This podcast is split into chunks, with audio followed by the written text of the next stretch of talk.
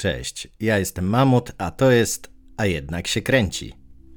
Może obiło wam się o uszy coś o wydarzeniach w stolicy południowej Korei, Seulu, gdzie w dzielnicy Itaewon podczas wybuchu paniki w trakcie halloweenowej imprezy doszło do śmierci 156 osób. Większość z nich została stratowana lub udusiła się pod naporem ciał innych uczestników zabawy. Dzisiaj możemy śmiało powiedzieć, że pewne symptomy nadchodzącej tragedii były widoczne już wcześniej, bo Washington Post przetłumaczył nagrania rozmów telefonicznych od zaniepokojonych uczestników, które zresztą zostały ujawnione przez koreańską policję. I brzmiały one m.in. tak. W tej alei jest wiele osób, bardzo się tym denerwuję. Myślę, że ludzie mogą zostać zmiażdżeni. Ledwo uciekłam, ale tam jest za dużo ludzi. Uważam, że powinniście interweniować.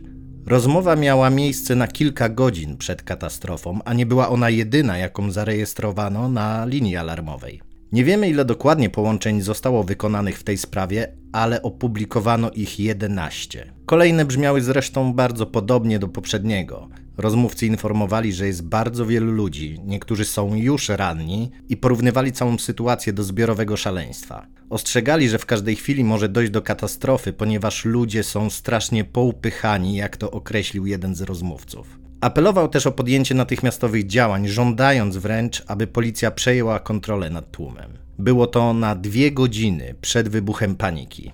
Kolejna dzwoniąca osoba wykonała połączenie około 21.40, wręcz błagając o szybkie przybycie służb, argumentując, że w jego ocenie to, co się dzieje, jest bardzo niebezpieczne. Miał rację. Na pochyłej uliczce, wzdłuż której znajdowały się kluby, przebywało tysiące osób, które właściwie nie miały żadnych dróg wyjścia, ponieważ przez oba wejścia na tę uliczkę napierały kolejne osoby, które zwyczajnie chciały się dostać na miejsce imprezy. Około godziny 22 telefony stały się już rozpaczliwe i osoby dzwoniące już nie apelowały o przybycie policjantów w celu zaprowadzenia jakiejkolwiek kontroli. W tym momencie oni już błagali o ratunek w obawie o własne życie i zdrowie. Jeden z rozmówców krzyczał do słuchawki, że schronił się w jakiejś krótkiej alejce, ale tłum ludzi zaraz go zgniecie. Południowo-koreańskie społeczeństwo jest wysoce scyfryzowane, więc wiele relacji pojawiło się bardzo szybko na Twitterze. Brzmiały one tak. Ludzie wciąż pchali się w dół klubowej alejki, w wyniku czego inni ludzie krzyczeli i upadali jak domino. Myślałem, że ja też zostanę zmiażdżony na śmierć, ponieważ ludzie się pchali, nie zdając sobie sprawy, że inni upadli. Inna kobieta relacjonowała. Osoba niska, taka jak ja, nie mogła nawet oddychać. Przeżyłam, bo znajdowałam się w bocznej części uliczki. Wygląda na to, że ludzie na środku ucierpieli najbardziej. Wtedy też na miejscu pojawia się policja i służby ratunkowe. Po wielu telefonach, które już informowały o ofiarach. To jest w ogóle ciekawa kwestia, bo władze Seulu zdawały sobie sprawę, że imprezy odbywające się tego dnia mogą przyciągnąć dużą liczbę ludzi i spodziewały się, że będzie ich około 100 tysięcy, ale co ciekawe, do zapewnienia porządku wysłały zaledwie 137 policjantów. Nie jest to liczba imponująca, ale przyjmijmy na chwilę, że mogłaby ewentualnie wystarczyć do nadzorowania tego, co się dzieje, a w przypadku zgłoszeń funkcjonariuszy o jakichkolwiek problemach zostałyby dosłane dodatkowe siły. Co w takim razie poszło nie tak? Dlaczego przez kolejne godziny tłum gęstniał, a funkcjonariusze nie wezwali wsparcia, a telefony alarmujące o rosnącym zagrożeniu zostały zignorowane i przez długi czas nie zostały podjęte żadne działania? To wszystko ma dopiero wytłumaczyć śledztwo prowadzone przez zewnętrzne instytucje kontrolne, natomiast już teraz szef południowo-koreańskiej policji przyznał, że kontrola tłumu w tym miejscu była nieodpowiednia i czuje się bardzo odpowiedzialny za to zdarzenie. Jednocześnie prezydent zaapelował o podjęcie środków bezpieczeństwa, które miałyby zapobiegać takim sytuacjom. Może zresztą zacytujmy sobie tę wypowiedź powinniśmy opracować konkretne środki bezpieczeństwa, aby kontrolować tłum nie tylko na tych ulicach, gdzie doszło do tej ogromnej katastrofy, ale w innych miejscach, takich jak stadiony i miejsca koncertów, gdzie gromadzą się duże tłumy. Trochę zaskakująca wypowiedź, jeśli weźmiemy pod uwagę, że mamy 2022 rok, czyli od Mistrzostw Świata w piłce nożnej, które odbywały się w tym kraju, minęło ponad 20 lat. I co? nie mieli opracowanych środków bezpieczeństwa do kontrolowania często niezbyt przyjaźnie nastawionych do siebie kibiców? Czy może mieli, ale przez te dwie dekady procedury trafiły gdzieś do archiwów i właściwie o nich zapomniano? W obu przypadkach no nie brzmi to najlepiej. Aczkolwiek musimy wziąć pod uwagę, że społeczeństwa azjatyckie różnią się od nas i jest to kultura zdecydowanie bardziej kolektywna, więc jej zachowanie potrafi być inne od tego, które możemy obserwować w Europie czy też Stanach i do tej pory znajomość technik kontrolowania tłumu nie była koniecznością i możliwe, że trochę o nich zapomniano. Możliwe też, ale to już bardziej takie moje swobodne gadanie, że ktoś uznał, że panika w tłumie nie istnieje. I nie jest to coś, co sobie wymyśliłem w tej chwili. Szukając informacji odnośnie tragedii w Seulu, natrafiłem przypadkiem na mały artykuł zatytułowany Czy wiesz, że panika w tłumie nie istnieje? Na portalu polki.pl. Od razu musiałem w to kliknąć, żeby zobaczyć, co za bzdury się tam wypisuje, i zdecydowanie się nie zawiodłem. Artykuł nie jest podpisany, więc nie wiadomo, kto go stworzył, ale powołuje się tam na pracę doktora Michaela Schreckenberga, który jest fizykiem.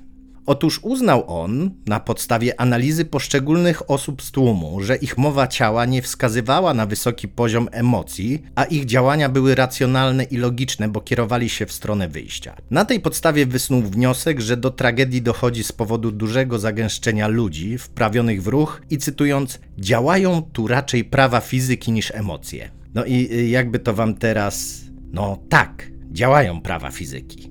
Jeśli dochodzi do zadeptania lub uduszenia, czy ogólnie szeroko pojętych obrażeń fizycznych, to mamy jak najbardziej do czynienia z fizyką, no bo przecież oddziaływaniem jednym ciałem fizycznym na inne z określoną siłą. Jednak ktoś tu nawet dobrze kombinował, że chodzi o ludzi wprawionych w ruch, ale zupełnie pominął kwestię tego, co te osoby w tenże ruch wprawiło. Pomijam już kwestię tego, że mam poważne podejrzenia co do tego, że doktor fizyki raczej słabo odczytuje mowę ciała, bo nawet wyszkoleni śledczy FBI mieli w tym skuteczność bodajże na poziomie około 30%. Ale okej, okay, wróćmy do ruchu i paniki.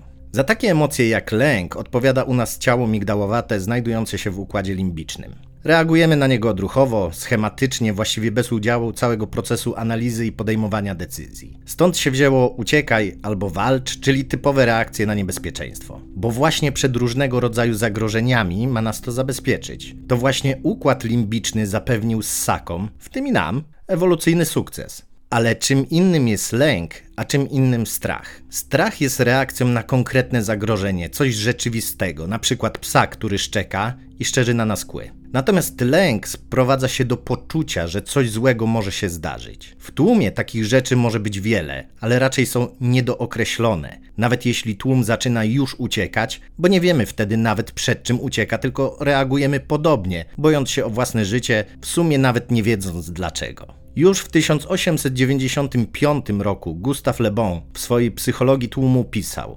Urojenie działa na tłum z nie mniejszą siłą niż rzeczywistość. Tłum ma wyraźną skłonność do mieszania tych pojęć. Zatem wystarczy jedynie plotka, odgłos pękającego balona lub też tłuczonej butelki, żeby tłum uroił sobie zagrożenie, a reszta potoczy się już jak lawina. Jakie są tego skutki? Włoszka, która była w okolicy Itaewon, opowiadała później.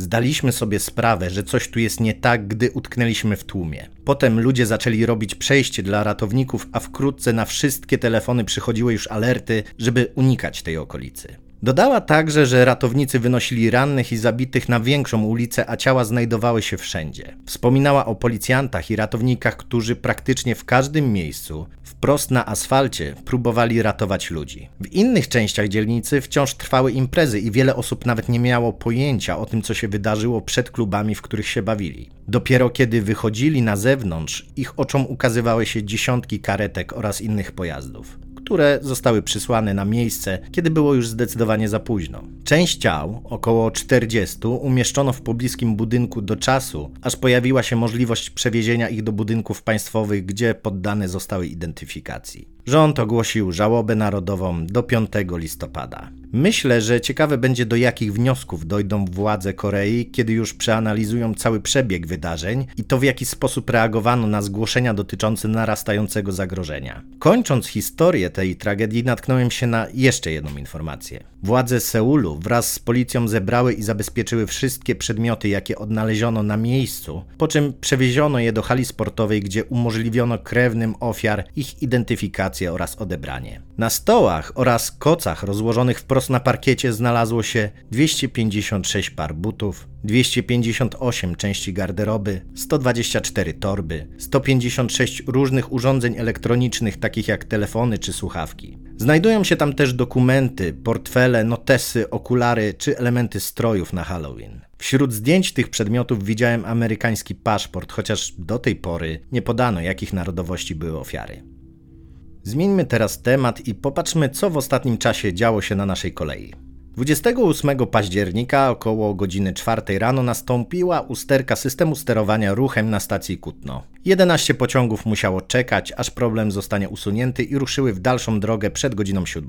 I dlaczego mnie to nie dziwi? Bo Kutno od wielu lat jest w remoncie i postanowiono, że zostanie pobudowana zupełnie nowa nastawnia, która przejmie całą pracę wykonywaną do tej pory przez dwie nastawnie dysponujące i kilka nastawni wykonawczych, a przy okazji będzie także lokalnym centrum sterowania dla sąsiednich niewielkich stacji położonych najbliżej. O co chodzi z nastawniami dysponującymi i wykonawczymi oraz LCS-ami opowiadałem w którymś odcinku, więc nie będę się w to dzisiaj zagłębiał. Problem w tym, że nasze LCS-y mają wieczne problemy. Tradycją już jest, że po każdej burzy wysiada sterowanie na Poznaniu Głównym, a chyba największym hitem był 17 marca tego roku, kiedy to padło 19 z 33 LCS-ów i podejrzewano, że mogło dojść do rosyjskiego ataku hakerskiego. Bo musimy pamiętać, że było to raptem 3 tygodnie po rosyjskiej napaści na Ukrainę. Uspokajałem wtedy, że nic takiego się nie dzieje i serio nie potrzebujemy ataków hakerskich, żeby skutecznie samemu sobie strzelić w stopę. Z nieoficjalnych źródeł mam informację, że była wtedy wgrywana aktualizacja oprogramowania, no i niestety, ale nie do końca poszła.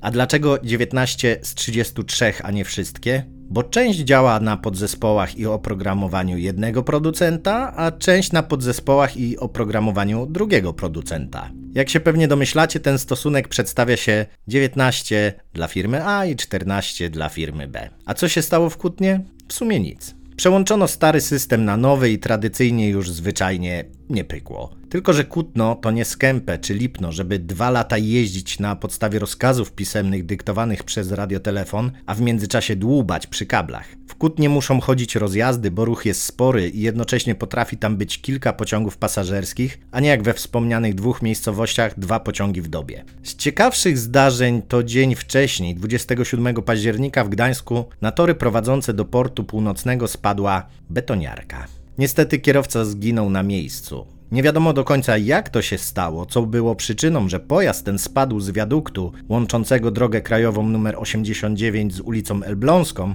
natomiast pewne jest to, że spowodowało to ogromne utrudnienia jeśli chodzi o wywóz towarów z gdańskiego portu, bo właściwie cały ruch kolejowy z tego kierunku odbywa się przez stację Gdańsk Port Północny, a ta została odcięta od reszty sieci właśnie przez wrak betoniarki. Dodatkowo uszkodzeniu uległa sieć trakcyjna, co oczywiście wydłużyło przerwę w ruchu. Nie muszę chyba wspominać, że w obecnej sytuacji wydarzenie to miało dość spore znaczenie, bo z portu północnego rozpoczynają swój bieg pociągi z węglem, który na chwilę obecną jest towarem mocno deficytowym w całym kraju i nawet kilkugodzinna przerwa w ruchu może oznaczać, że problem z dostawami tego surowca dodatkowo się pogłębi. A jak jest źle? No trochę. Od 6 października zawieszone zostaje 7 pociągów na trasie Szczecin-Gryfino, z czego 4 ze Szczecina do Gryfina i 3 w przeciwnym kierunku. Ma tak pozostać do 10 grudnia. I zapytacie dlaczego? Bo przepustowość linii nadodrzańskiej, czyli linii kolejowej 273 Wrocław Główny, Szczecin Główny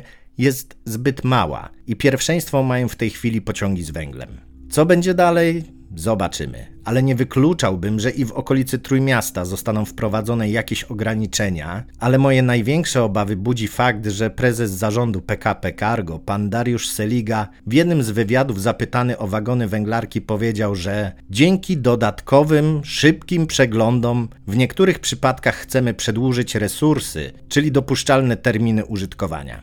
Rozumiecie? Szybkie przeglądy, żeby przedłużyć resursy. Jak dla mnie, to brzmi jak proszenie się o katastrofę. Ale co ja tam się znam? To tyle na dzisiaj. Do usłyszenia.